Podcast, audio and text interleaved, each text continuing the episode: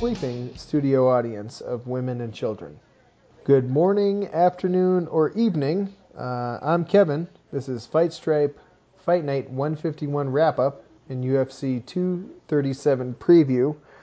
Uh, I'm flying solo tonight um, without the voice of reason, Jason.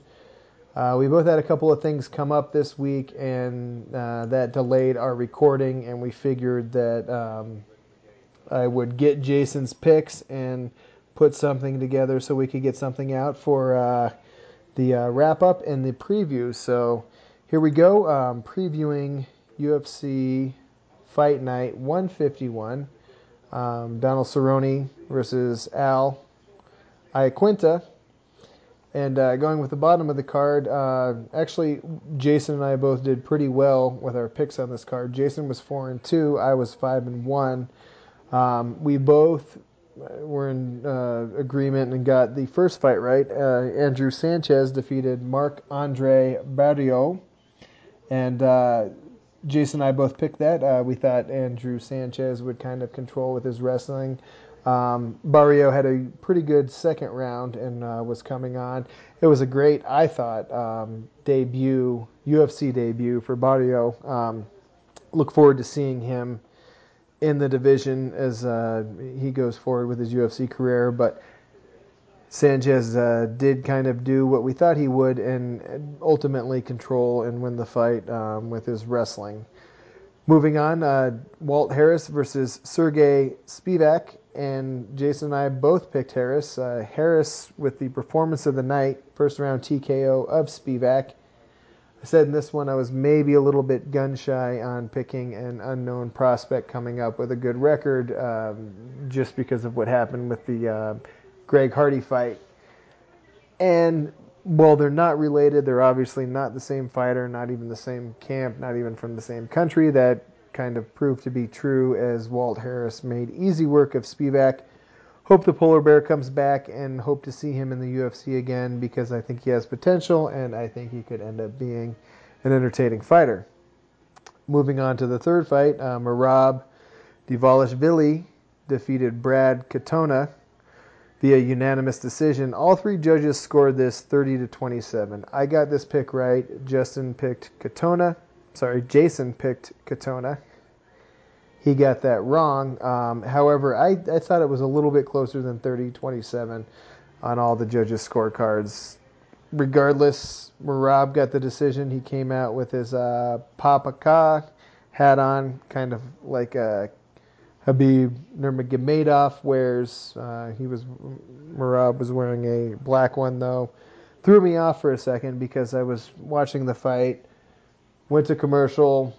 I just stopped paying attention, came back, and I'm like, hold on, where did he get all this hair? So, um, tricked me a little bit, but uh, regardless, I, I, think Merab controlled the fight uh, with his grappling and uh, was a little more aggressive, although it was a, it was a good showing for Katona too. Um, Merab, though, ultimately handing uh, Katona his first loss and um, look to see uh, these guys back Merab at the end of the fight saying that if he lost this one, he was going to go back and maybe contemplate uh, fighting in the UFC and if he was, you know, at the right level. But he, he looked good. They both looked good, and um, it's a good fight for the bantamweight division. Going to the fourth fight of the night, Shane Burgos defeated Cub Swanson via split decision. Jason picked Swanson. I picked Burgos. Um, this is Jason's second wrong pick of the night, uh, two in a row here. Um, but I thought this fight, if it was a split decision for Cub Swanson, I wouldn't have been that upset. Um, it was a split decision for Shane Burgos, not that upset. I ultimately thought this fight was a draw. If you look at each of the rounds, um, they're about as close as you can get. Both guys landing right about uh, 50% of their significant strikes for each round. And actually, in the first round, both of them landed 50% of their significant strikes. Um, this is one of these fights that I think is uh, entertaining enough. It's not one that you, you're going to be uh, ranting and raving about afterwards.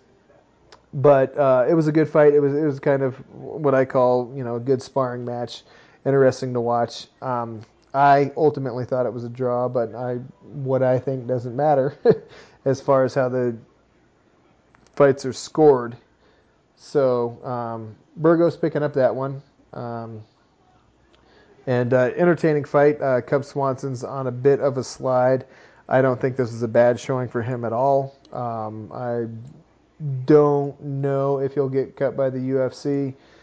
If I had to bet on it, I would say that he might. However, he is kind of a name, kind of a draw, and you, you just never know nowadays. It used to be you lose three fights in a row, and that was kind of like the you know writing on the wall.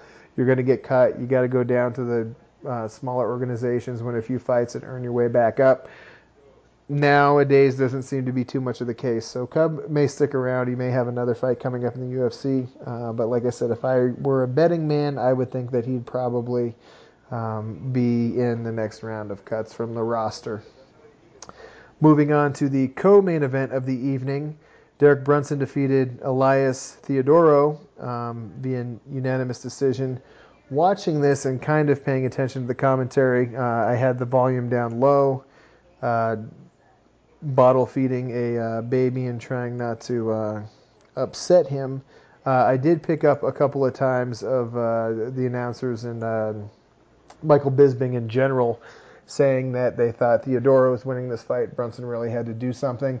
I didn't get that impression. I mean, this to me was kind of point fighting gone wrong. Uh, it looked like Theodorou um, his game plan was to keep his distance, to move in and out, to strike, to kind of confuse and uh, create movement to keep Brunson from taking him down and dominating with his wrestling.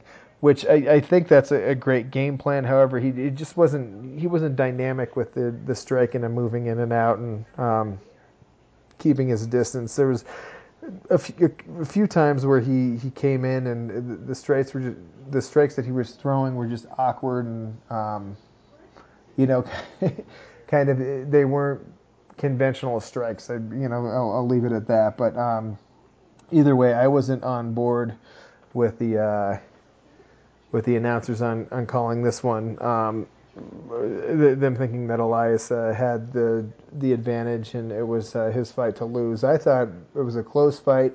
I did think that Brunson ended, edged it out. Um, I picked Theodorou. Uh, Jason picked Brunson, so that's a loss for me. And uh, Jason's back in the win column. Moving on to the fight of night, uh, Donald Cerrone defeated Al Iaquinta via unanimous decision, and this was an awesome performance by Donald Cerrone. He said in an interview, a post-fight interview, that he didn't feel right. He didn't feel like warming up. He didn't feel like stretching, wrestling, sparring, and uh, he kind of had to fake it the first round. He said that the old cowboy would have lost, and um, in that fight, he would have just kind of thrown in the towel and given up. Um, that's, I think that's awesome, and, and, I mean that by his honesty. I think that's an awesome thing to say, and you don't really get that type of honesty and insight, really, in any um, professional sports, but um, you know, really good uh, glimpse into the head maybe of a professional fighter and someone who's been around as long as Donald Cerrone and holds just about every uh, longevity and uh, performance of the night record that you can in the UFC. I think he's going to be around for a while. Um, and, and really convincing performance. This definitely this this bumped him up into the top five. Um, there's an argument there for him to have a title shot next. Um, however, it's kind of log jammed at the top of the lightweight division. Uh, you have an interim champ in Dustin Poirier. Uh, Khabib Nurmagomedov's the champion. He's coming back. Those two are supposed to fight in September. And you have uh, Tony Ferguson waiting in the wings, who hopefully will make his return um, this summer, if not this fall. He's another interim champ that was supposed to get the next crack at the title. So I I'm not sure if they're going to let him have the winner of Poirier Khabib. Uh, my instinct, my gut kind of tells me that uh, maybe Ferguson Cerrone's the fight to make. Cerrone called out for a title shot, and or Conor McGregor. Um, Cerrone McGregor would be an awesome fight to see, but who knows? We'll uh, we'll um, keep our eyes on that. And I, I, don't think you can go wrong with any of those fights, to be honest with you. Um, moving on to the UFC 237, that was Fight Night 151 Ottawa wrap up.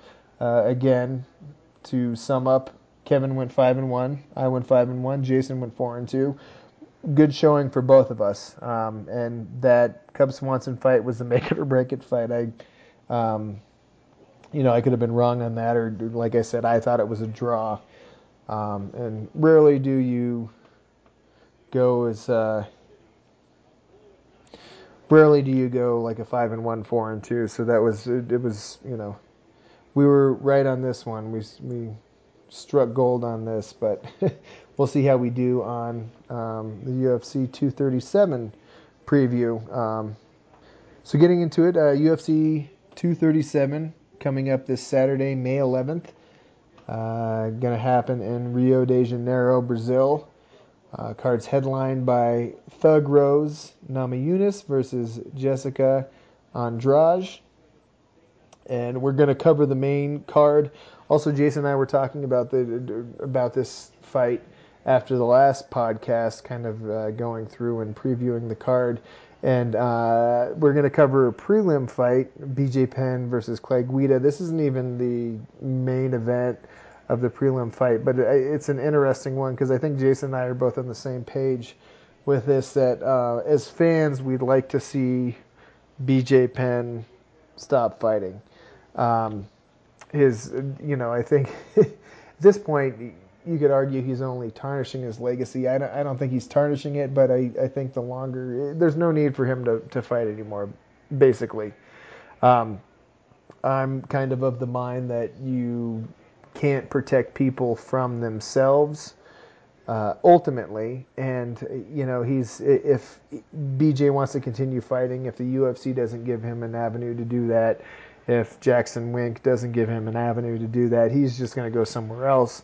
And, and, and, continue to fight. So it's kind of up to uh, BJ, obviously, at this point. But he's on a six fight losing streak, on a seven fight winless streak. I saw an article early to, earlier today. That's the longest uh, non-win streak in UFC history, and there's just nothing that he has to prove. You know, I think um, my amateur, very amateur, uh, psychoanalytical view of it is that I think, uh, and let me just first say that I'm BJ Penn is one of my favorite, if not my favorite fighters of all time.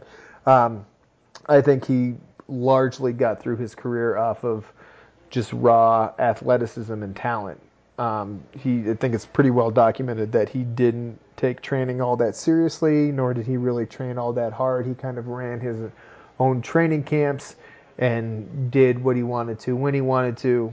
One of my favorite videos watching uh, BJ Penn was he was talking. I think it was his uh, second fight against Matt Hughes. Uh, he was saying that he wasn't going to eat any chicken. He wasn't eating any chicken during that training camp because the chicken's an animal where if it comes across danger, it turns around and runs. He was only re- eating pork because the wild boar, wild pig, or whatever was a ferocious animal and it ran towards danger. So that was kind of his, in a nutshell, philosophy on training, training and fighting. Um, you know, it didn't seem to take it all seriously. I think later on and, and nowadays in his career if it's maybe some regret or maybe some you know kind of making up for lost time. I i, I don't know what it is but it, it, seems to be that he wants to now be with the team because he's with jackson wink uh, take his fighting more seriously and you know see what he can put together. And unfortunately for him i think time has kind of passed him by. Uh, however he's he is fighting clay guida which this would have been an awesome match matchup and one that everyone would want to see, you know, 12 years ago. Uh, those two fighting on on the prelim, like I said, it's the the uh, third or fourth fight on the prelim. It's not the main event. Jason and I are both picking uh, Clay Guida to win this one.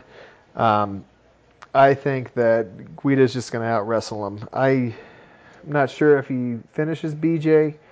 Um, the way things have been going for BJ lately, I, I wouldn't be surprised. But this is uh, my picks, Clay Guida. However, I will be rooting for BJ Penn. I'd like to see a glimpse of BJ Penn of old uh, show up in this fight, in this uh, lightweight fight. However, I don't think it's likely to happen. Okay, so as we move into the main event of UFC 237, uh, Rose Namajunas taking on Jessica Andrade for the uh, Women's Strawweight Championship. First fight of the night is lightweight bout Francisco Trinaldo versus Diego Fijeda. Uh, Ferreira's the favorite in this fight. He's coming off of uh, four wins. Fan- Francisco Trinaldo uh, coming off of one win. Both of these guys, Brazilian fighters. Uh, Ferreira, black, black belt in uh, Brazilian Jiu Jitsu. Francisco Trinaldo, um, He's a uh, brown belt, I believe. I don't really, though, expect too much grappling from these guys. Uh, Trinaldo, um, most impressive win um, that I saw. Excellent timing and uh, came quick in the second round against uh, his last fight, actually, Evan Dunham in uh, September 2018. Moved in with a beautiful knee to the liver, and Evan Dunham went down right away. Uh, Francisco uh, is is more as I watch him. I, I kind of pin him as a, uh, a brawler. It's not to take away or neglect any of the skill that he has striking, but he kind of comes in with those looping punches. Uh, he's hittable. Uh, in, in his UFC career, he absorbs around two and a half strikes per minute. Um, Diego uh, Ferreira, though, he, he's he's hittable too. He absorbs about uh, a little over three strikes per minute. Uh, however, I think he's a more seasoned fighter. Um, he's I, looking over their you know their, their last five. I think he's faced uh, both of them have faced uh, pretty tough competition. I actually I, I take that back. I I retract what I was about to say. I don't know if you can do that since you haven't said it, but um, I, I, think Trinaldo has, has gone through the tougher competition in their last five fights. Um, however, uh, Jason is, is picking uh. Um, I'm also going with Fiedo. Fieda. I'm sorry. I, I keep uh, fumbling these names. Uh, Fieda. Jason and I are both picking Fieda. Um, you know, I, I just think I, I think he has the advantage grappling, which, mm, as I say, that's one of the first things that I look at. Who, which fighter do I think has a better chance uh, dictating where the fight takes place? If they're not, you know, winning it on the feet, are they capable of taking it to the ground? And if they are capable of taking it to the ground, can they control it on the ground? And I think the better chance in this fight um, for dictating where the fight takes place lies with uh, Fijeda. So Jason and I uh, both picking uh, Diego Fijeda to be victorious over Francisco Trinaldo in the first fight of the night on UFC 237. Um, moving on to the second fight on the main card, we have Thiago Alves versus Loreno Staropoli. Uh, Pepe is Staropoli's nickname, so we're going to call this the Pitbull for Thiago Alves versus Pepe uh, fight since I'm having trouble pronouncing names tonight. um, Thiago Alves coming off of one win. Um, Pepe Loriano Staropoli coming off of uh, he, he, six wins, and um, this is uh, going to be Staropoli's second fight in the UFC. Um, this is uh, Thiago Alves has, has, been a staple. He retired for a little bit, I think, after uh, 2017, um, his, his win against Patrick Cote. Uh, he retired for maybe about a year, and then he got right short retirement. He got right into action um, uh, February 2018. Fortunately, 2018 he had two losses. He's coming off of a split decision win from uh, Max Griffin and um, I'm going with uh, Thiago Alves in this fight. Jason is too. I just, uh, to me, th- this comes down to experience, and I think uh, Thiago being the uh, savvy vet, uh, I, I, do like uh, Laureano's. Uh, if if you watch his highlights, he's an aggressive striker. Uh, he comes in there, he's swinging for the fences. All of the punches that he throws are thrown with bad intentions. Um, appears to have decent grappling as well. However, I just think that uh, uh, Thiago, uh, coming out of an American Top Team, he trains with my buddy down there, uh, former assist, former wrestling coach uh, Mike Brown. I say my buddy. I, I haven't talked to Mike Brown in, in years, in full disclosure, but I knew him at one point in time, so I'm going to call him my buddy. Um, I, I, just think uh, game planning and uh, you know uh, just UFC experience. I'm giving this. Uh, I, am I'm, I'm picking uh, Thiago to win this. Uh, Jason is too. I'm gonna guess for likely close reasons. Um, if not, we'll figure it out on our uh, wrap-up show next week. Moving on to the third fight of the night, we have Jose Aldo. Third fight of the main card, I should say. Jose Aldo versus Alexander Volkanovski. Volkanovski, an up and coming featherweight. Uh, he just came. He's he's coming off of a big win against Chad Mendes. Uh, currently, uh, Volkanovski has a 16 fight win streak. He's looked pretty impressive um, in the UFC. Uh, he's the number three featherweight. Jose Aldo's the number one featherweight, um, and also a slight Vegas uh, favorite. Jose, I think, has kind of been getting a bad rap. This is almost to me. I'm gonna take a, a reference from pop culture and or you know hip hop culture. This is to me is kind of like the 50 Cent Ja Rule Ja Rule um, thing that you know Conor McGregor being 50 Cent coming in, Jose Aldo being Ja Rule he says, hey, you know, everyone shouldn't, you know, jo- Jose Aldo's no good. Don't listen to him. Don't watch him, you know, whatever. And then he comes in and, and, and beats him in 13 seconds in the title fight. Um, but after that happened, uh, Jose, I mean, he, he he's beaten Frankie Edgar. He knocked out Jeremy Stephens. Um, the only two losses that he's had since then are coming to Max Holloway, who's the current uh, featherweight champion a beast in his own own right. So I mean, you can't really, I don't think, knock Jose or say you know, oh Jose's washed up. He's the old lion, like Conor McGregor said prior to their fight. Um, you know, I, I, think Jose still has some, um, still has fight left in him. There's still some tread on those tires.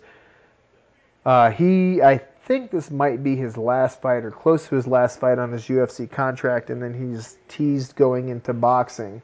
Um, whatever the case may be, I, am in combat sports. I'm sure he'll be successful because he's one of the best fighters that we've ever seen in the UFC.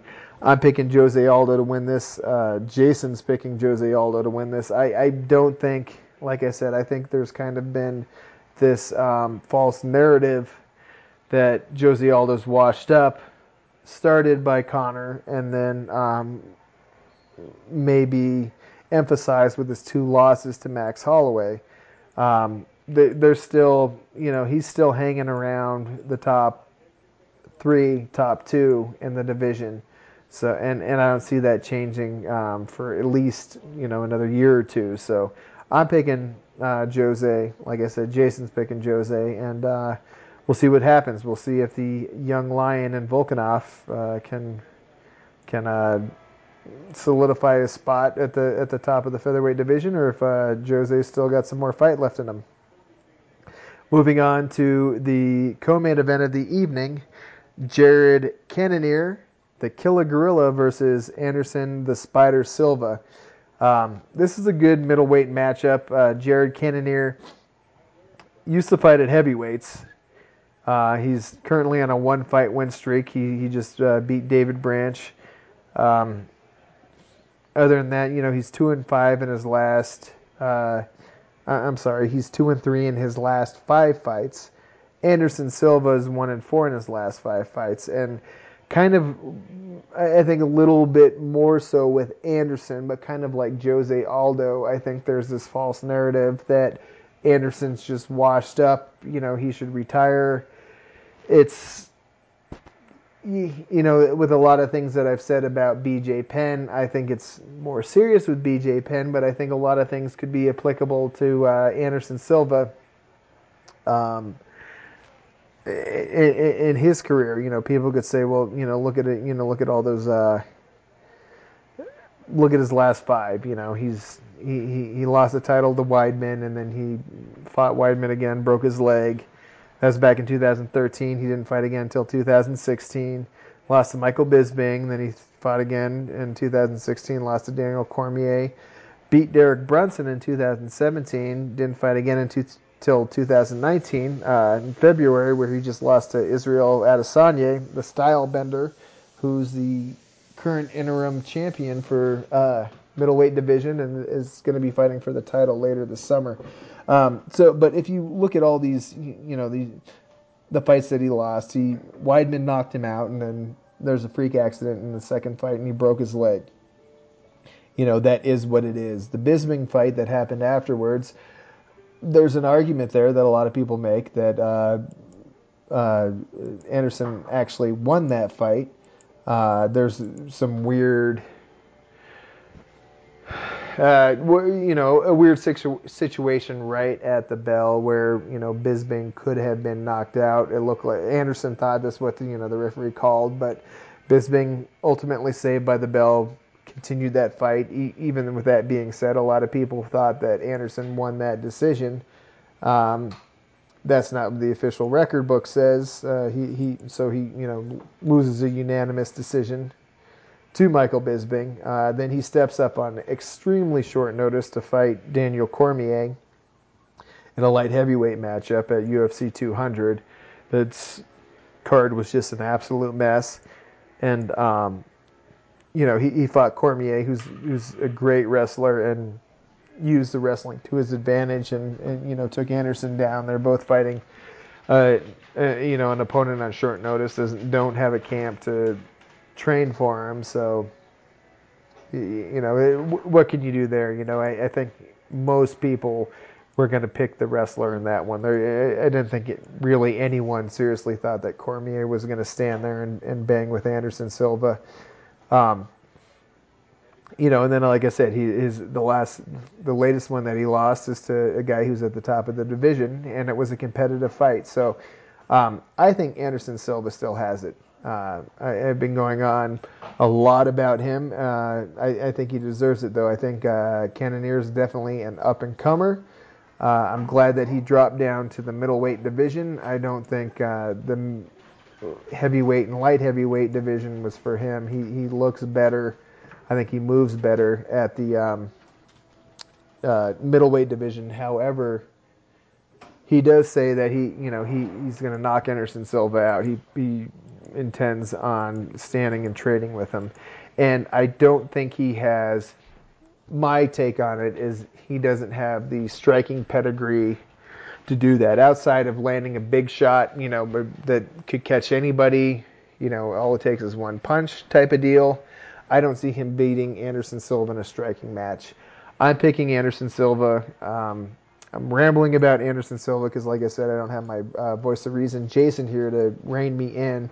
Jason's picking Cannonier, so here's here's the split.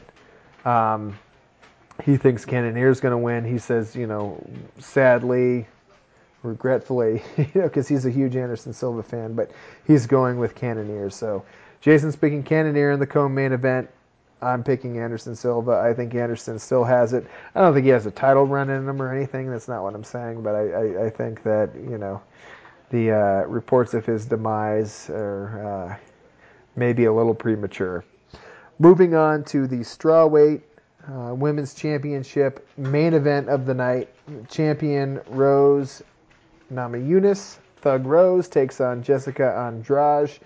Um, this one to me it comes down. I well, not to me.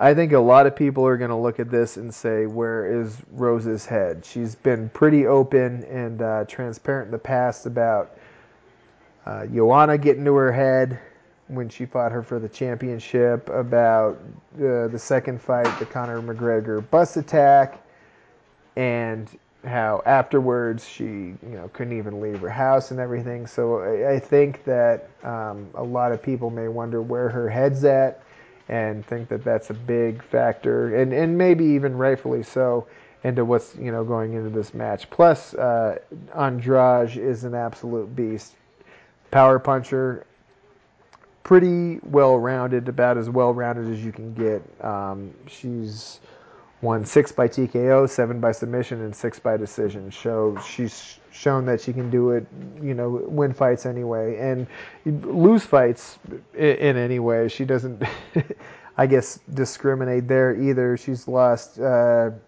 twice uh, by TKO, twice by submission, and twice by decision. Um, she is the more experienced fighter, uh, being 19 and six. Rose is uh, eight and three, and it's easy to look at their last five fights and do some MMA math and say, well, you know, Rose beat uh, Joanna, who is the champion, and uh, Andrade lost to Joanna. Um, uh, Rose lost to Karolina, and Andrade beat Karolina and, and you know that's you know if you, you, watch the sport of MMA, you, you, know that you can't do MMA math. Um, you'll you'll drive yourself crazy, and there's no rhyme or reason to it. I think what this comes down to, I think Rose has shown because um, you know the bus attack thing happened before her second fight with um, Joanna, where a lot of people thought that she won the first fight kind of by, you know, like luck, lucky punch or whatever, you know, puncher's chance. She followed that up with a um, five round decision, dominant decision, and, and, you know, showed that she has what it takes, especially after an incident like that bus attack. Um, she, I think, rose to the occasion. I'm picking Rose. Jason's picking Andrade. And there, there's really, I guess I would say, no fault in picking either. Maybe a better way to say it is you can make an argument for each of them, especially looking, they have a lot of similar opponents in their last five, and all of these opponents are the cream of the crop for the strawweight division. And both have been successful. Both are four and one in their last five. So, like I said, you can make an argument if Jason were were on this podcast with me tonight, I know that he would be making a strong argument for Andrade, and and, rightfully so because she's especially in her last few fights.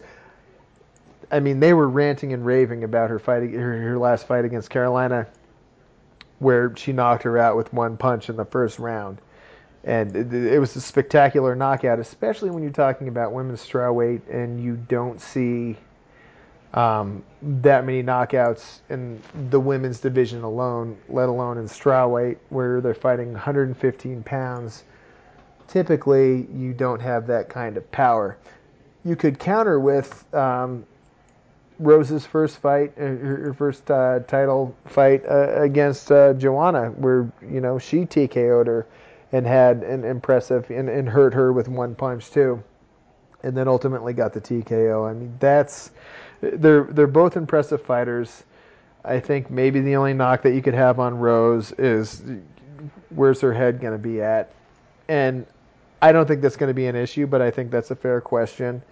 I I'm picking Rose because I think she's a more technical fighter. I've seen her grown leaps and bounds watching her from the, coming up from the Ultimate Fighter, uh, where she lost to uh, Carla Esparza, and, and she could have been the women's. She had an opportunity to be the first uh, women's strawweight champion. Um, she ultimately got beat by grappling. She went down. She went back and you know dedicated herself again, doubled down, and um, came back and, and you know just kind of dominated. And my thing is, you know, look. you see even guys with long hair, anyone with long hair in mixed martial arts, you see them on fight day. They have their hair braided to keep their hair out of their eyes. Rose, she said, "Screw that! I'm going to shave my head." I mean, that shows that that's a, a small thing, but it just kind of speaks to her level of dedication uh, to to being the best that she can be in the sport. And um, I'm I'm picking Thug Rose Plus, she trains here in Colorado, where I'm from, so kind of a little bit of a hometown hometown nod too. Uh, so that's it. Uh, I'm gonna put a bow on this, as Jason says. That's the uh, UFC 151 Fight Night wrap up and UFC uh, 237 preview. Uh, I hope I didn't ramble too much on this. I can record another one tomorrow, Jason, if this one goes on and on. Like I said, you being the voice of reason, you're not here to kind of uh, key me into when I'm going off the rails. So um, appreciate you guys. Um, we look forward to uh, getting back to this next week with a uh, wrap up of this pay per view, UFC uh, 237, Rio de Janeiro.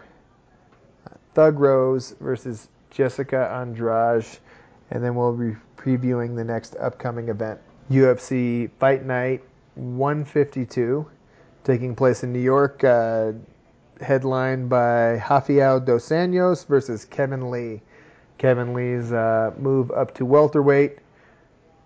And um, we'll be running down that card for you guys. And like I said, uh, wrapping up seeing how we did with our predictions for this upcoming pay per view, UFC 237 Rio de Janeiro. So uh, for Jason, I'm Kevin. I hope you guys enjoy our uh, episode and have a good night.